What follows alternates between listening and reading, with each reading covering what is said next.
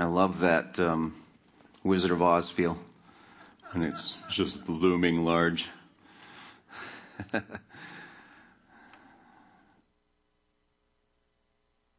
Let's pray. Lord, I want to thank you, God, for bringing us together. Lord, I thank you, Father, for our great time of celebration of your grace and your mercy in our life, Lord. And I thank you for the reminder that uh, you will have your praise.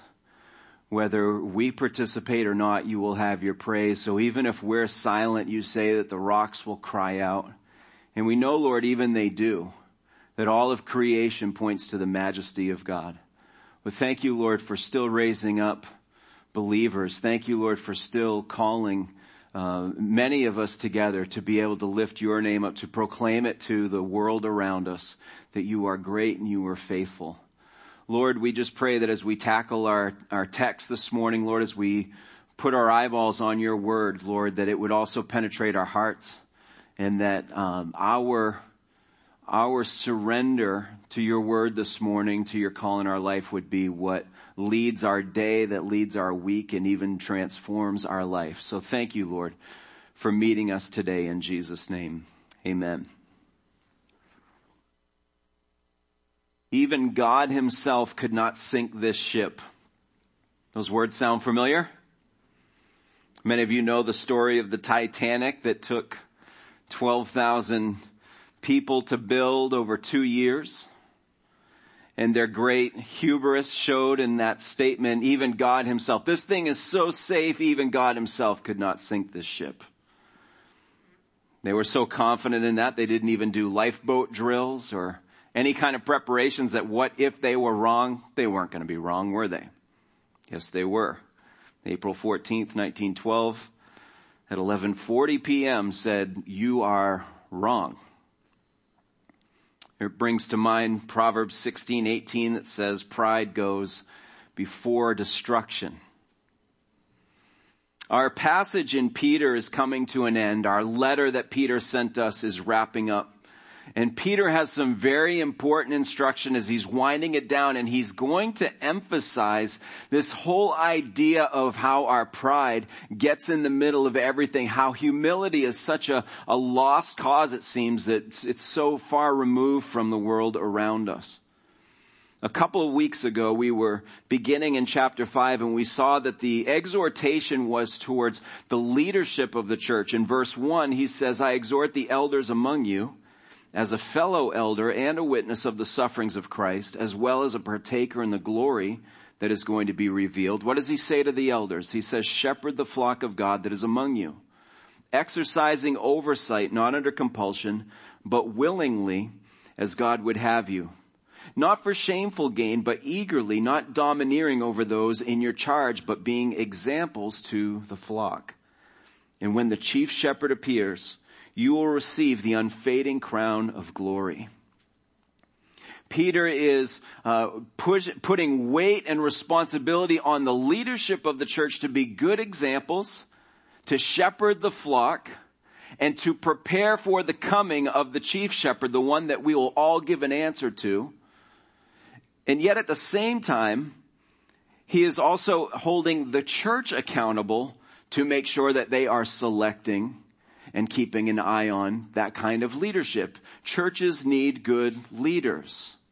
But he's going to turn, turn the page a little bit. He's going to use the word likewise, saying, just as I instructed the shepherds to be cautious and to be an example, likewise, I'm going to put the responsibility on the church as well. So as a church needs good leaders, a church also needs good followers. Peter is going to put his finger on this very important issue of humility and help us understand why it gets in the way of so many things that the Lord wants to accomplish and intends to accomplish in the church. And I think we're going to find some surprising connections to um, from from the pride that infects our lives to the things that follow us around or the things that plague us in our difficulties in life. We're going to look at just a few simple commands that come out of the next several verses. We've got kind of a big section to, to tackle in terms of normally what we would accomplish in one time. We're going to see the rest of the letter out, Lord willing, if I can stay on track. but I want to pull out just a few simple statements, a few simple commands that I think Peter's giving us here. And we're going to begin in verse 5 where he does say likewise, in the same way that I instructed the elders to be an example and to be humble about their approach. He says, likewise, you who are younger, be subject to the elders. Clothe yourselves, all of you, with humility toward one another. Peter is simply saying, be humble. Sounds simple, right? There I am.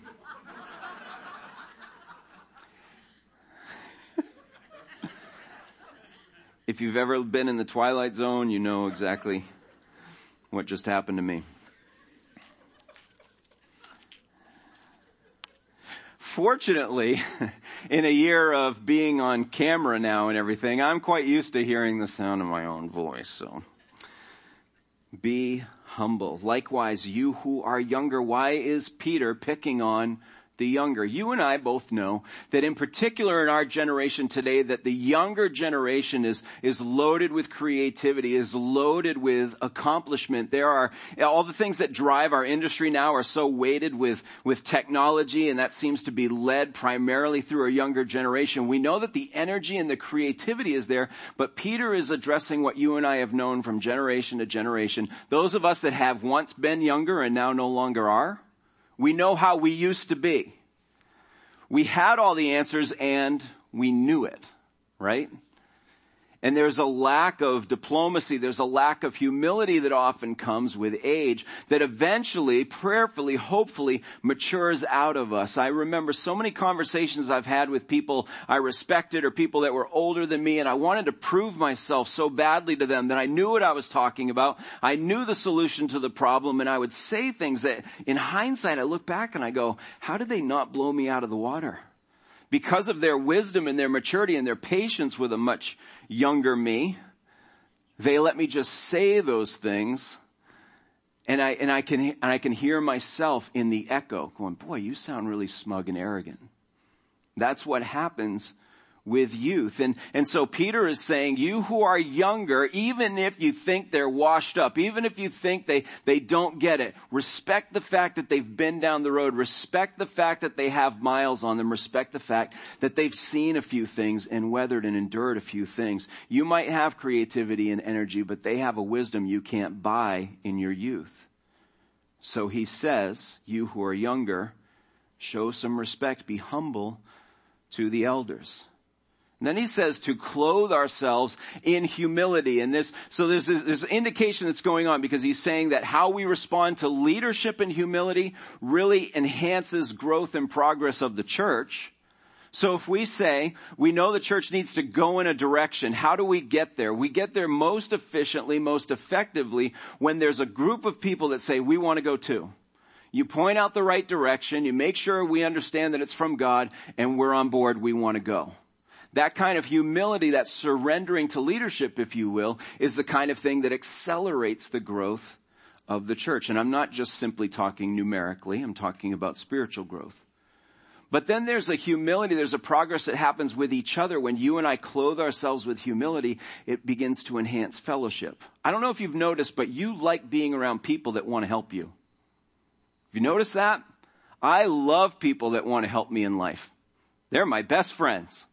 Some of my best friends are going, I know, and he never stops asking for help. They regret becoming my best friends.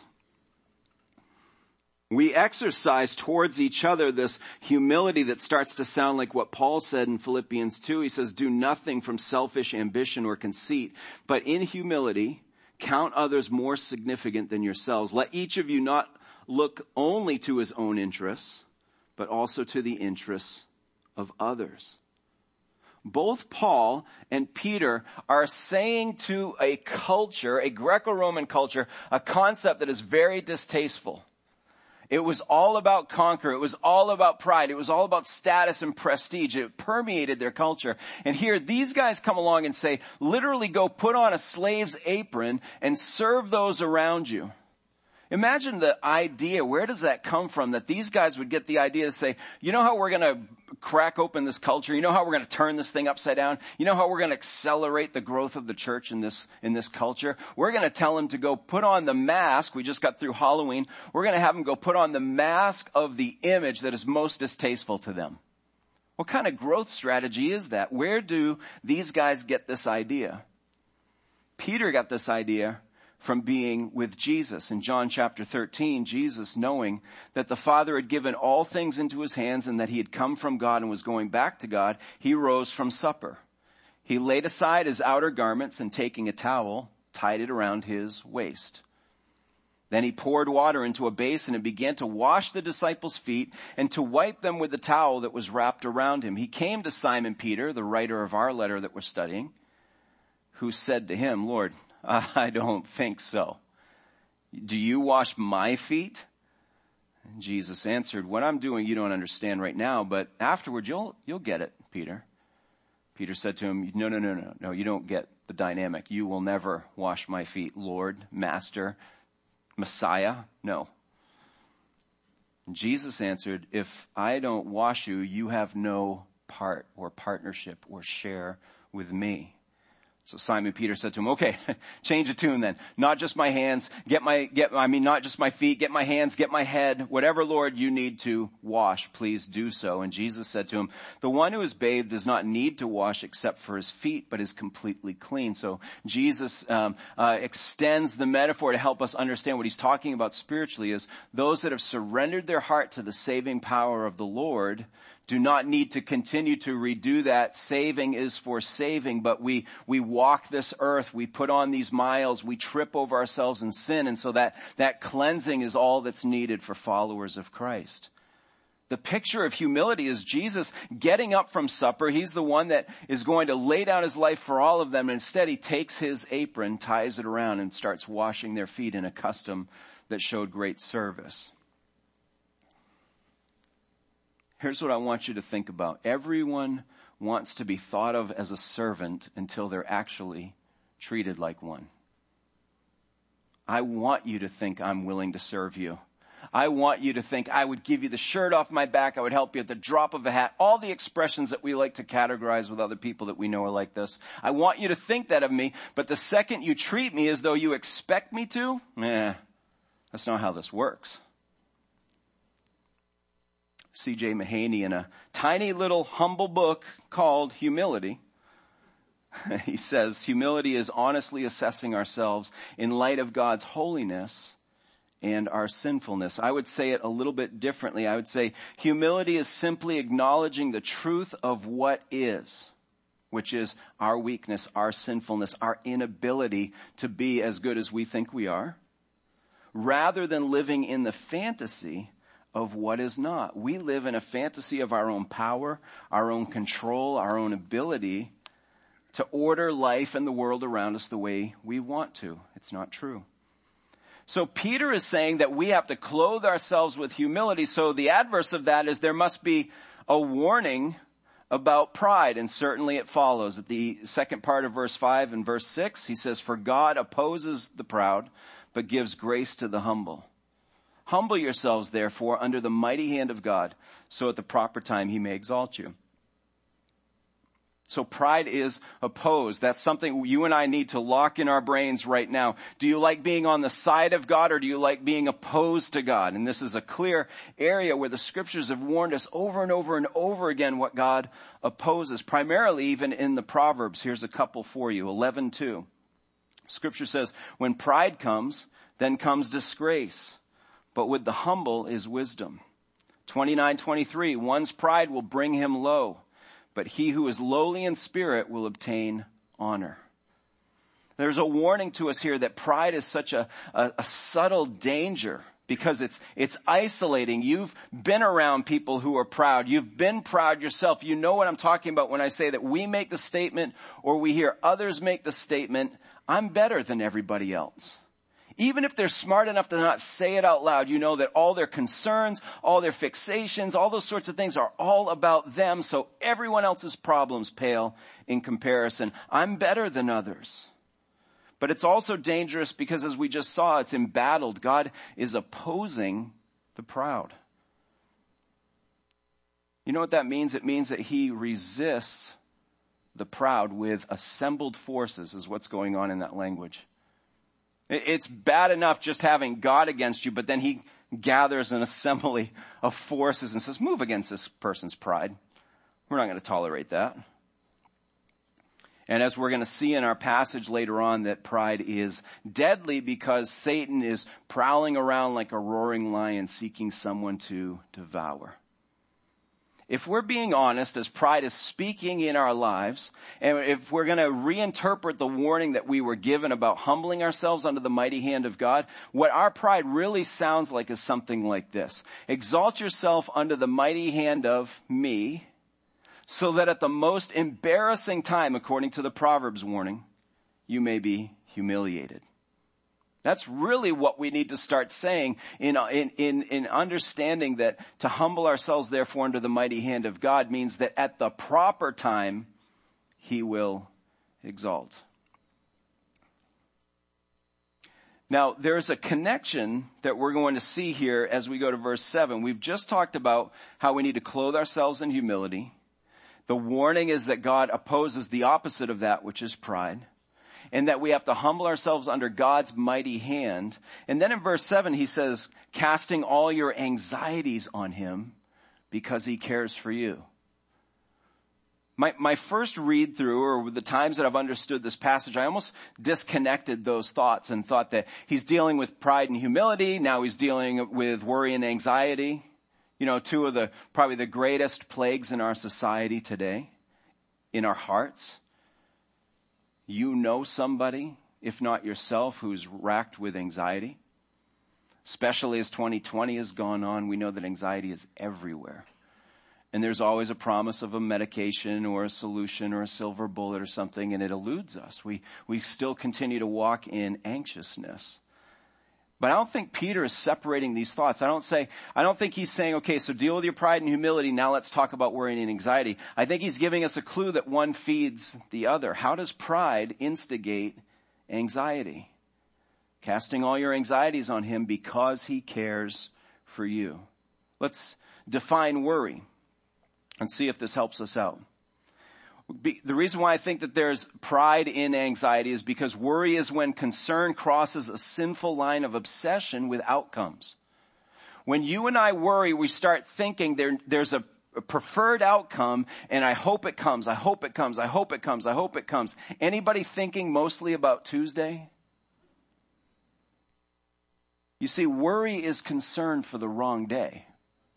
What am I supposed to do about my worries for Tuesday or next Sunday or next year or my retirement or any of those kinds of things? What am I supposed to do about those things today? Worry is concern, which is godly. Worry is concern for the wrong day. And when Peter says that uh, that you he because he cares for you and we're casting all of our anxieties or cares, what's going on here in the language is this idea of having a split mind. When we see cares, it's related to our brains being divided. And some of you are hearing the, the words of James in chapter 1 verse 8 that says, a double-minded man is unstable. He's shaky in all of his ways our worry, our anxiety is being fueled with pride that says, I can fix next week's problems. I can fix next year's problems. I deserve those things to be satisfi- satisfactory to me now. But all that that does is it, it separates our mind. It, it, it puts us on shaky, unstable ground. Our worry has this subtle voice of pride that if we stop, we listen to it, in the midst of our anxiety, we say, what am I really saying here? We're saying, I can or I should be able to fix this. I should have the control that I desire for the issues of my life or the circumstances of my life to go my way. Or the subtle voice of pride in our anxiety could sound like, I deserve a better outcome. What did I do to deserve this? Again, it's more about what I need, what I deserve. Or as we've already covered, worry can also sound like other people's problems are not my biggest concern. I've got my own fish to fry. fortunately for you and me, because we believe in a gospel of grace, even in the midst of our anxieties and our worries, there is a voice of God that comes through that is more hopeful and healing to us. Instead of this, um, I should have control and I should be able to fix this, we start hearing a God that says, I am your mighty hand. This mighty hand comes from the Old Testament. It's a term that, that talks about God being a deliverer, rescuing people from the clutches of destruction. That's God's job, not ours. How many times have we tried to get ourselves out of a jam and it just doesn't work? Don't we often make the problem worse? Or sometimes the voice of grace that comes through our worry is, I give you what you need and that's enough. Stop wishing, asking, needing more. What I give you because I'm a God of provision, I give you what you need at the time that you need it. And then God comes through with a gentle reminder in his voice of grace saying, you know, others are suffering too and what I'm doing in your life right now is equipping you to be an instrument in their life that all of this that you're feeling, all of this that you're going through isn't even all about you. It's about what you can be for them. This is why the psalmist says in 94:19, when the cares of my heart are many, your consolations cheer my soul. These are the voice of, these are the voices of consolation that we get from our loving Father. This is what He does in the midst of our worry if we allow him. So Peter is saying, be humble. And we could spend weeks on how to get there or why it's a problem or where it shows up in our lives and in our society. But I think for now we have to understand that Peter is saying in the end times as things are scattering and separating and, and spreading all out church, be humble. Prepare for your suffering. Prepare for your difficulty with humility. Secondly, I think he's saying that we need to be watchful. Let's go to verses 8 and 9. He says, be sober minded. This sounds reminiscent to what we saw in chapter 4 where he was talking about sobriety and how we have to have our minds clear to be engaged in the mission at hand. He says, be sober minded, be watchful. Your adversary, the devil, prowls around like a roaring lion seeking someone to devour. Resist him, firm in your faith, knowing that the same kinds of suffering are being experienced by your brotherhood throughout the world.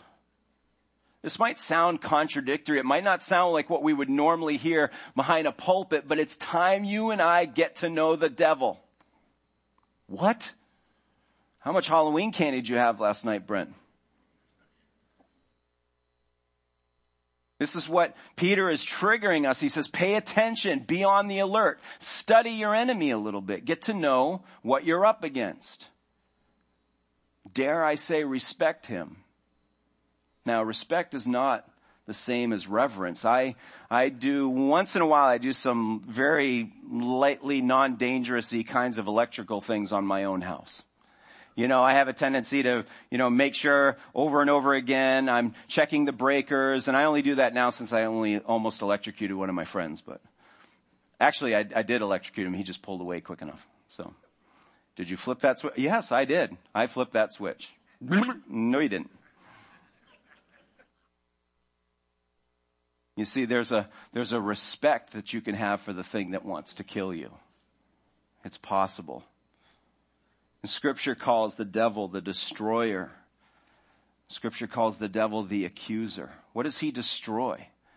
He destroys, of course, our relationships. He flushes our cash down the tube. He steals our status and our positions. He will even rob us of the very air that we breathe and snuff out our lives. And he certainly wants to separate us from God for all of eternity. He's not playing games. He's not walking around in a little uh, red suit with a pitchfork tail and all these things. Some of you are of a generation, you don't even know what I'm talking about. He's not just all horns and pitchforks. We respect him almost like reaching out for that live wire going, I don't know what this is going to do to me. I hope I took the precautions not to die from this. We need to understand that sin is going to keep us longer than we want to stay and it will cost us more than we want to pay. That is the reality of playing around with the devil. So Peter is saying respect him. He's saying recognize him. The scripture says that he's the great pretender. He never comes looking the way he truly is. He is amazing at masking himself. So he, he is darkness that comes in light. He is death that looks like life. He's all of those deceiving presentations that so many people just take for granted and say, well, come on, how bad can he be? Looks like a nice enough guy. He's the great pretender. We need to learn to recognize where he's at work and where he, he is present. And then according to, to Peter and James and so many authors in the scripture, we simply need to resist him. When you picture resist, don't you picture someone pushing up against a force? Resisting isn't just kind of standing still and relaxed and off your weight or off your balance. Resist is this kind of thing of like hold it back because he is so persistent he will not rest until he's taken us down. And it's not because he has something against you particularly. He doesn't like the God that you serve. He doesn't like the fact that your life will bring him ultimate glory. And so if he can take you out of the equation, it's one less person that is praising his ultimate enemy. So many times as I'm working with people that are, they're, they're turning a corner, a light has gone on, their heart is awakened to all that the Lord can do, and they're starting to walk in that newfound excitement and they're starting to see that. I'm, I always have to be the bummer and say, now listen, I want you to be joyful, I want you to be excited, but you need to be vigilant because you're so close to being knocked off this path because you're, you're weak in this. This is all new to you. And all you're feeling like is you're running on adrenaline right now, but you need to know that the devil is after you because he thought he had you. And now you're proving otherwise by the grace of God. He's not letting go of you yet. He doesn't just oh, lost another one and moves on. Doesn't it seem so often when we're accomplishing so much obvious to us in the Lord. We're going, boy, that was a really great uh, uh, situation I had with that person, or I prayed for those people, or I went and served in this particular area of need. Lord, this feels good to be in your will. And then all these other things start happening. We go, where's this coming from? I'm not claiming that it's all the devil, like he's there or at your house with a pitchfork, but, but Peter is saying he walks around like a roaring lion seeking someone to devour. What is the, the barbecue sauce on the ribs that the lion likes? It's pride as you and I slip into this this um, self-absorbed, self um, self-focused and self-centered manner of life, and how we see how everything affects us, he's just pouring on that sauce. Boy, that guy's gonna be tasty.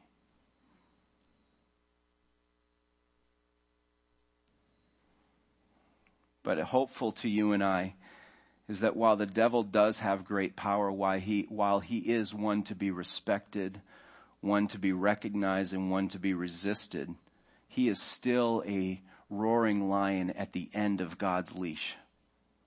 That the Lord has got him held.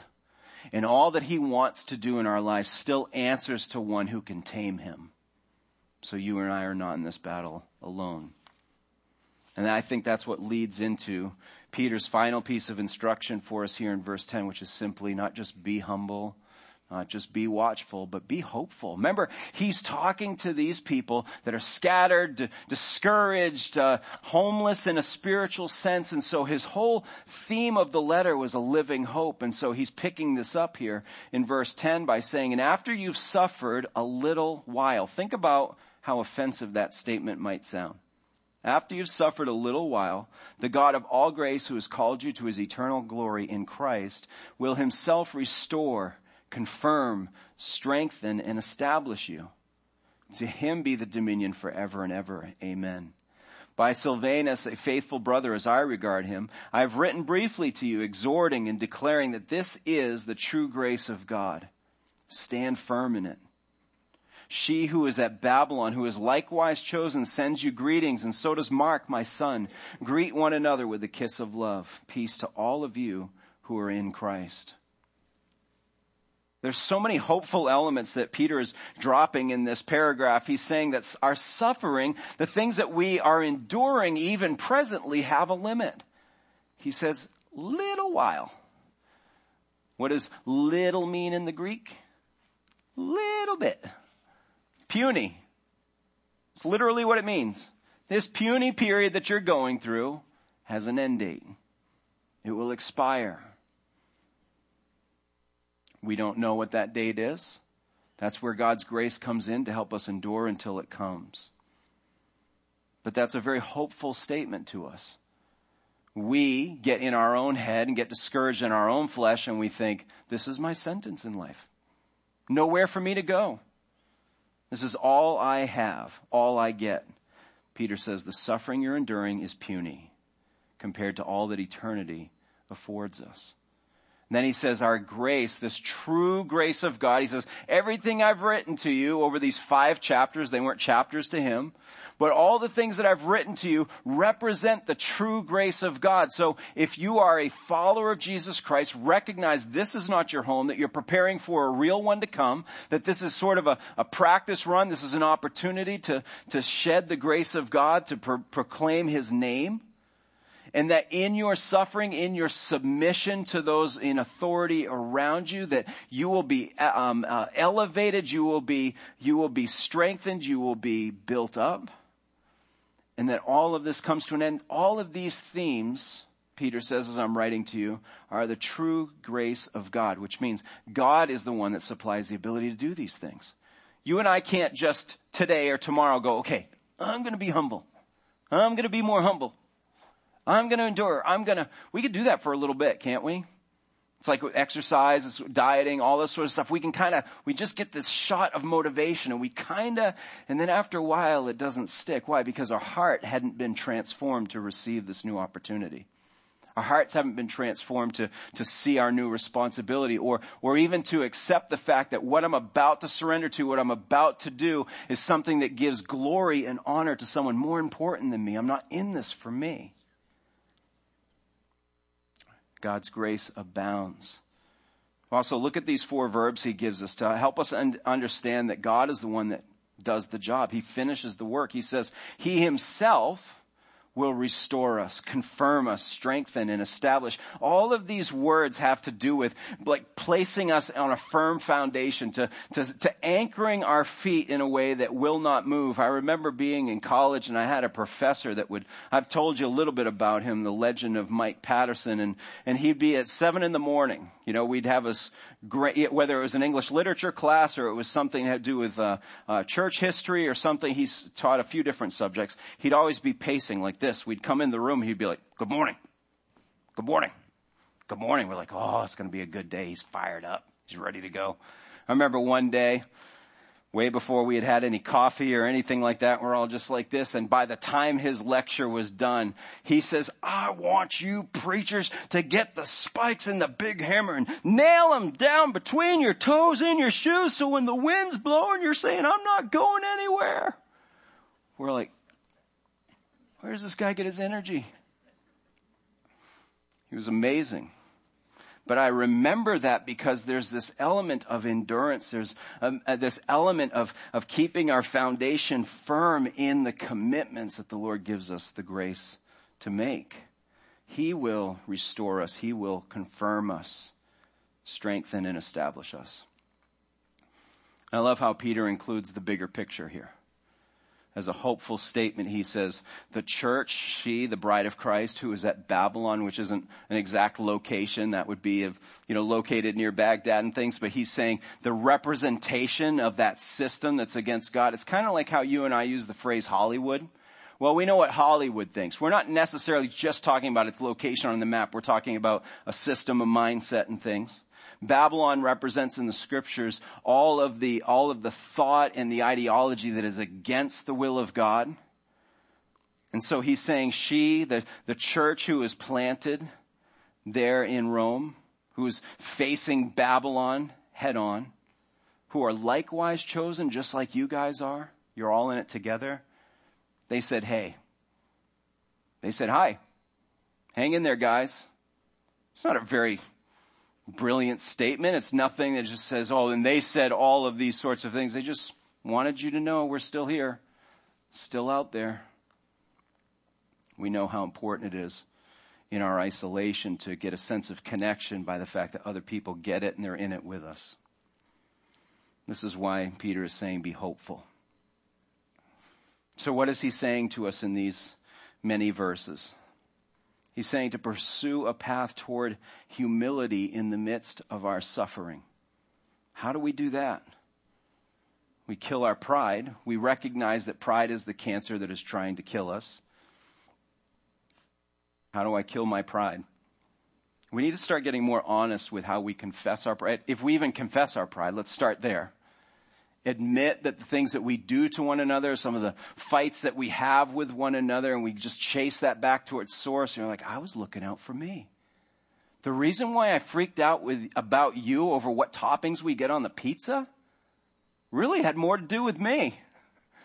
I don't see you as the great pizza enemy in my life, and yet somehow I escalated you to that position. You see, and you go, come on, you don't really talk like this. Not really. But you see, sometimes I don't really have to in my marriage when we start to recognize how prideful we really are on the bigger things. And we start to see that they have a source in all of the smaller things as well. Someone had given me the phrase this week that when we are professing or confessing our pride, what we're really confessing is that we are contending for the supremacy of God.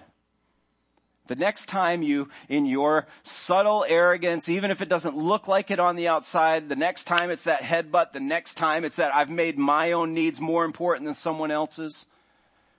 And the next time you find yourself in that, in that area, I want you to mentally picture Jesus sitting on a throne in the middle of your mind and you saying, hey, could you get out of there for a second? That seat looks comfortable. I want to try that. I want to sit in this throne, see how it feels. I want to get all comfortable here because you know what? I got this thing called my life. I can figure it out. You keep making me humble. You keep leading me in ways to get me kicked in the teeth. You keep telling me to surrender and submit and all these other unattractive things. I'm sick of it. Get out of my seat. Now we're going, hey, come on. Who in the world would ever have the guts to say that? You and I every day.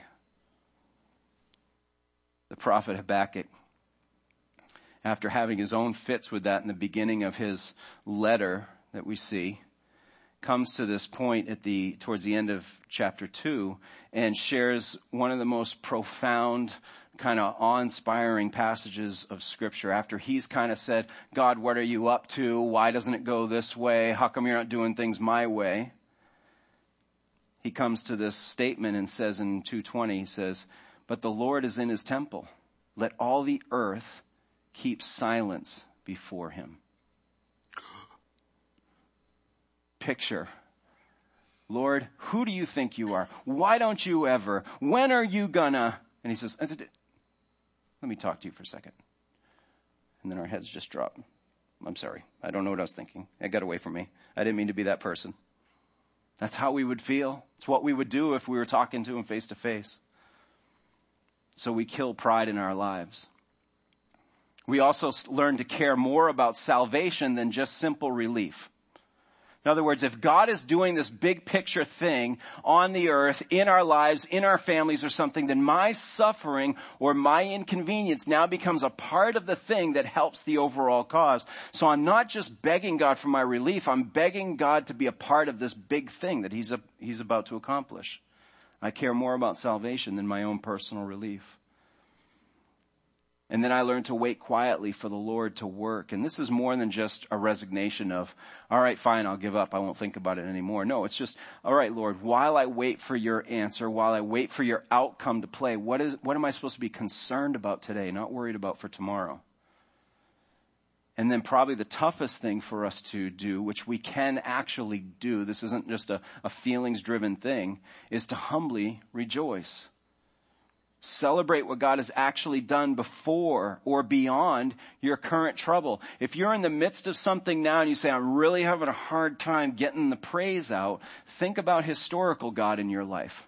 Think about historical God in, in not only your own life, but in the lives of all the generations that have led up to you being able to hear the truth of the gospel. Think about what He's going to do after He gets you through this season.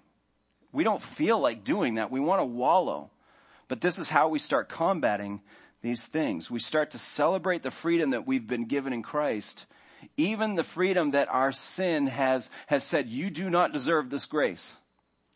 See how humility comes back? Even in the midst of our worry, we say, okay, Lord, I know I don't deserve a rescue from this. Uh, uh, what I deserve is a lot worse than what you've given me.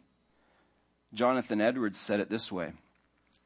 How far less are the greatest afflictions that we meet within this world than we have deserved?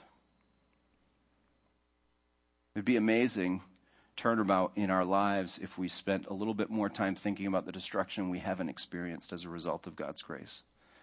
So we are pursuing a path toward humility in the midst of our suffering and we're combating worry by humbly accepting that you and I, we can't fix everything. We don't have the strength, the tools, the, all those sorts of things. We're not God. We've heard over and over and over again the phrase, God helps those who help themselves. We've heard that, right? Imagine if we started changing the way that that sounds and we say, God helps those who humble themselves. I don't know how to help myself. All of my best thinking has got me where I am right now. Make your requests known to God. Dwell on the truth of His Word and discern between real and false problems. There are some real biggies in our lives, but there's a lot of false ones that we make real biggies in our lives. Lord, by your Spirit, give me discernment on the things that need to be majored on and what things need to be minored on. And humility produces an eventual exaltation according to Peter's description as he says, humble yourself under the mighty hand of God so that at the proper time you will be exalted. So humility produces an eventual exaltation while pride produces an eventual humiliation. The path towards exaltation starts for all believers by heading towards the bottom. You see, Peter knows what he's talking about here. The author of our letter was so wrecked by his distance from the glory of God, was so um, undeserving in his own appreciation for who he was. The fact that the Lord would even give him not just another chance, but a million other chances that he said when he knew it was his time to lay his life down when they were going to come and, and condemn him and crucify him. He says, not the way my Lord went, put me upside down. You see, the author of our letter said, I don't even deserve to be held in that kind of honor. Mine needs to be worse than Jesus. Where does that kind of humility come from? If you know Peter's life, he doesn't start off that way, does he? All of his statements are big and braggadocious and center of attention and you can count on me stuff till he comes to the point where he says, no, I start at the place of humiliation. When, when it's proper time, when God wants to, I'll be exalted. Who are we talking about 2,000 years later? As a faithful man, Peter. Because he chose humility after being broken by the grace of God and responding in kind. It's my prayer that we as a people will live by God's word. That's what our emphasis is going to be going forward. How do we live by God's word? That we live with God's people. We need to do this together and we begin to live for God's mission as he places it before us. Would you stand and let's close our time in prayer. Actually, hold up one second. Let me ask for some instruction communion first or are we worshiping? I knew going into this, I, there was a couple of details I didn't figure out first. So we do, our, we are going to take uh, time for communion. So I didn't want you to stand too early. Let's close in prayer. I'm going to turn both locations over to our elders who are going to walk us through our time around the Lord's table. God, I want to thank you, Lord, for this um, sobering truth in your word that we are not uh, islands unto our, ourselves, that we are not kings of our own domain. Lord, we know that's the reality, but we don't live like it. So humble us. Help us to see, Lord, your rule in our life and that it's a rule of grace. It's a rule of provision. It's a, it's a rule of comfort and forgiveness. Help us, Lord, not to fight against you. Put us in our place, Lord, so that we could be more effective. Not knowing the days ahead, Lord, not knowing what else you have coming for us in the end of 2020 or even in 2021, Lord. May we pursue whatever comes our way as humble people, humble children of you, so that others will look and see what it looks like to not be shaken, so that we wouldn't be a divided mind, that we would be settled and established in you. In Jesus' name we pray. Amen.